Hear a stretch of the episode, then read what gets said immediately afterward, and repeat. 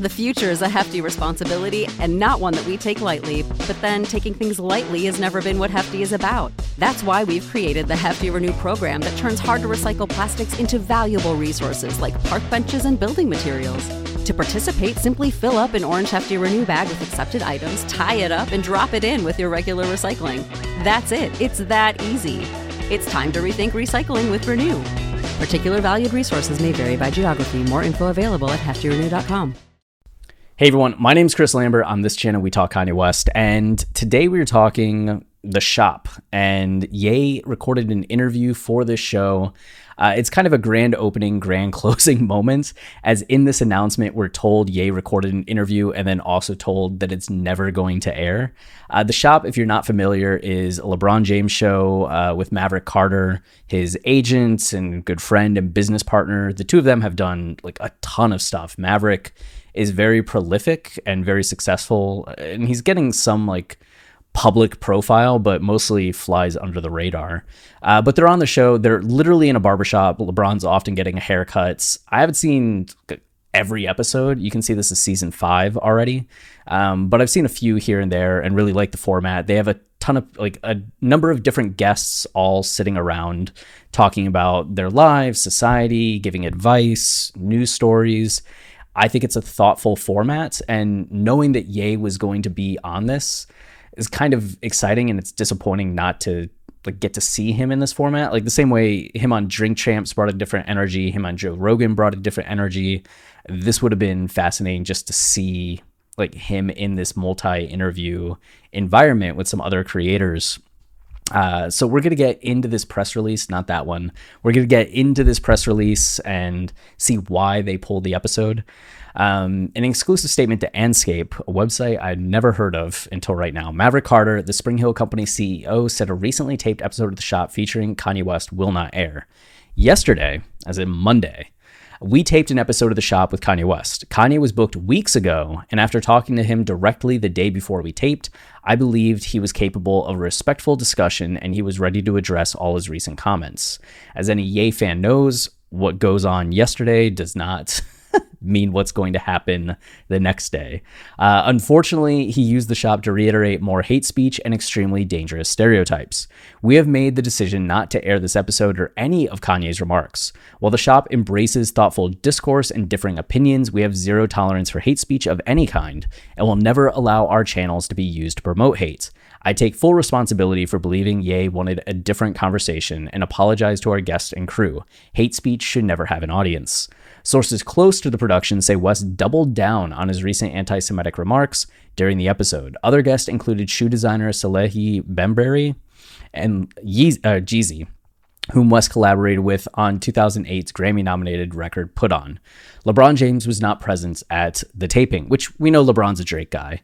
And even if Ye and Drake made up, I still imagine LeBron would be like, I'm not Team Drake. I'm gonna I'm gonna be on the sidelines for this one, but uh, then it just goes into a recap of recent uh, Ye controversy, controversy. Um, but there's going to be different reactions to this of course like one end of the spectrum you're going to have people saying like good if Ye is continuing to say the things that he was saying like it makes sense not to give it a platform um, until you know maybe it's a more serious conversation about the matter. And then you're going to have people on the other side of the spectrum that are just like, how dare you? You should let him talk. Why are people silencing him? There's a good point that I saw. It's just the idea of condemning what he said so strongly without uh, knowing what was said is something that you, you don't know how to take it because you can either assume this is like a good faith statement about the severity of Ye's remarks. Or maybe it's something that most people would be like, oh, that was it? That's all that he said? Uh, and you're making this kind of statement about it, or that he doesn't even have a chance to defend himself, though I'm sure he'll maybe say something on social media, or if he wanted to defend himself, he could put out a TikTok video or a Facebook post. Maybe his Instagram and Twitter will be unlocked soon, but it's something that he could address on his own if he wants to say it. It's just the shop doesn't want to be the platform where it's said or it airs. So it's not like Ye can't say what he said on the show anywhere else. Uh, it's just that they don't want it on their show. So, and the people are going to either respect that, they're going to disagree with that. Uh, some people will think that you might as well just put it out there and let the public decide whether it's good or bad. Um, and then people will just say, well, either you're platforming it and the people that are going to be reasonable about it would be reasonable about it anyway, and the people that are going to take it like in the wrong direction or use it as fuel for negative things in terms of like hate speech will just have more fuel to the fire. So it's a it's a lose lose situation for anybody. I think because if you take a stand, you're going to have critics. If you don't take a stand, you're going to have critics, and we'll see what happens. But this is definitely like I don't remember this happening in 2018 or 2021 or like 2016 even like an interview just outright getting canceled because people are like, we don't like what Ye said. Uh, the only thing I can think of that's kind of similar to that is 2009. Uh, after the Taylor Swift interruption, Ye was going to do a tour with Lady Gaga, the Fame Kills tour, and they're just like, nope, this is done, over. And a lot of things were canceled after the interruption of Taylor Swift. Um, but yeah, seeing this canceled, it'll just be curious to see where Ye goes next because him getting canceled on something like this and not being able to speak feels like one of the most like egregious things that could happen to him. So I imagine that he's not going to be happy that they decided not to air it. Uh, we'll see what he says. And regarding the anti-Semitic remarks, I mean, it seems to be kind of a consistent thing right now. Uh, like I don't know if it's going to be worse than what he had said to Diddy or worse than what we heard with Tucker Carlson or just kind of in that same general idea of cancel culture and Jewish people in charge and blaming blaming this amorphous group for issues and woes like the Diddy situation. I've seen a number of people be like, but Jewish people do like run things and are powerful. So why is Ye pointing that out problematic? And I mean, in and of itself, there is a statement to be like, yes, there are Jewish people that run things like corporations, like Mark Zuckerberg with Facebook, um, or Meta, whatever you want to call it, um, or the Bernard Arnault guy for Louis Vuitton, Moet Hennessy, Moet Hennessy um, is also Jewish. So there are like wealthy Jewish people that run companies. But in the case of Diddy, right? Diddy reaching out to Ye about not liking the White Lives Matter shirts is probably like I'm 99.9% sure Diddy deciding on his own to reach out to Ye like Diddy has been Ye's role model for a long time. And part of that is because Diddy was having that Ye attitude of you can't tell me nothing before Ye was on the scene. Like Diddy was that guy in the 90s that's this young, brash, like mover, shaker, has ideas, is implementing them across different uh, industries and mediums, and always like thinking for himself and being the one in charge. So for Ye to say, oh, Diddy, I'm gonna like use you as an example for the Jewish people that sent you to shut me down.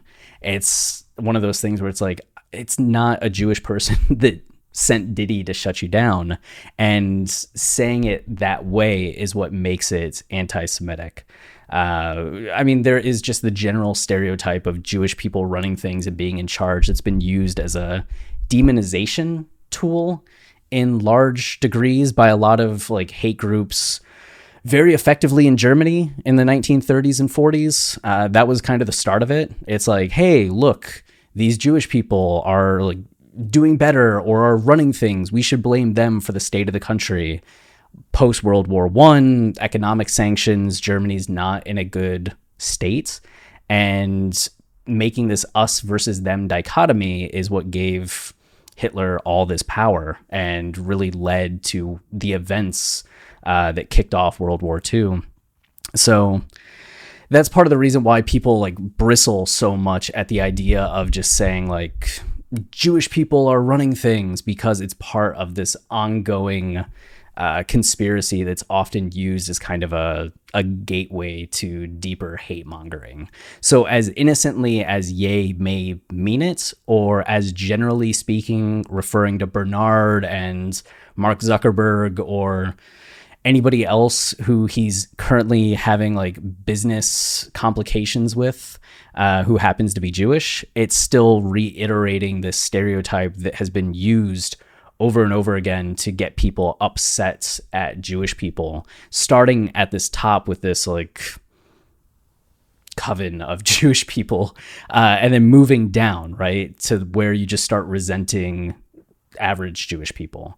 So that's why people are bristling so much at the general things that you're saying that some people are like, but there are a lot of Jewish people in Hollywood. There are, but when you start saying they run Hollywood or they're in charge of these other things or they're sending Diddy after me, that's when it starts to cross more of a line that people aren't comfortable with, as there's still people who were alive. like that's how recent Holocaust stuff was, um, and how kind of fresh it is in a lot of the minds, especially of people that are like older. Like maybe there's a generational divide where somebody's like 40 plus, they're still like feeling some of the aftershocks of World War II, as crazy as that is to say. Um, that's very different from somebody that's like 30 or under. Um, and maybe why you might see some of the older guard or older people responding so negatively to this. Though I see a lot of younger people responding negatively as well, just from the general principle of things. But there's a little bit more context if you're looking for it. Um, We'll see what Ye says next when he responds, if he can ever respond. So that's it for this video. If you're enjoying the channel and you want to support us, the easiest way is to like, comment, subscribe. Uh, those things really help as they tell YouTube this is a channel people like, so then they show it to more. Uh, and that's it. Until next time, stay wavy and keep it loopy. Cheers. Elevate your summer with Osea's best selling body care set. It's everything you need for radiant summer skin on the go. Featuring travel sizes of Osea's clean, vegan, cruelty free, and climate neutral skincare, like their best selling Undaria algae body oil. Right now, you can get the bestsellers body care set, a $78 value, 33% off. And use code SUMMER to save an additional 10%. That's an additional 10% off at OseaMalibu.com code SUMMER.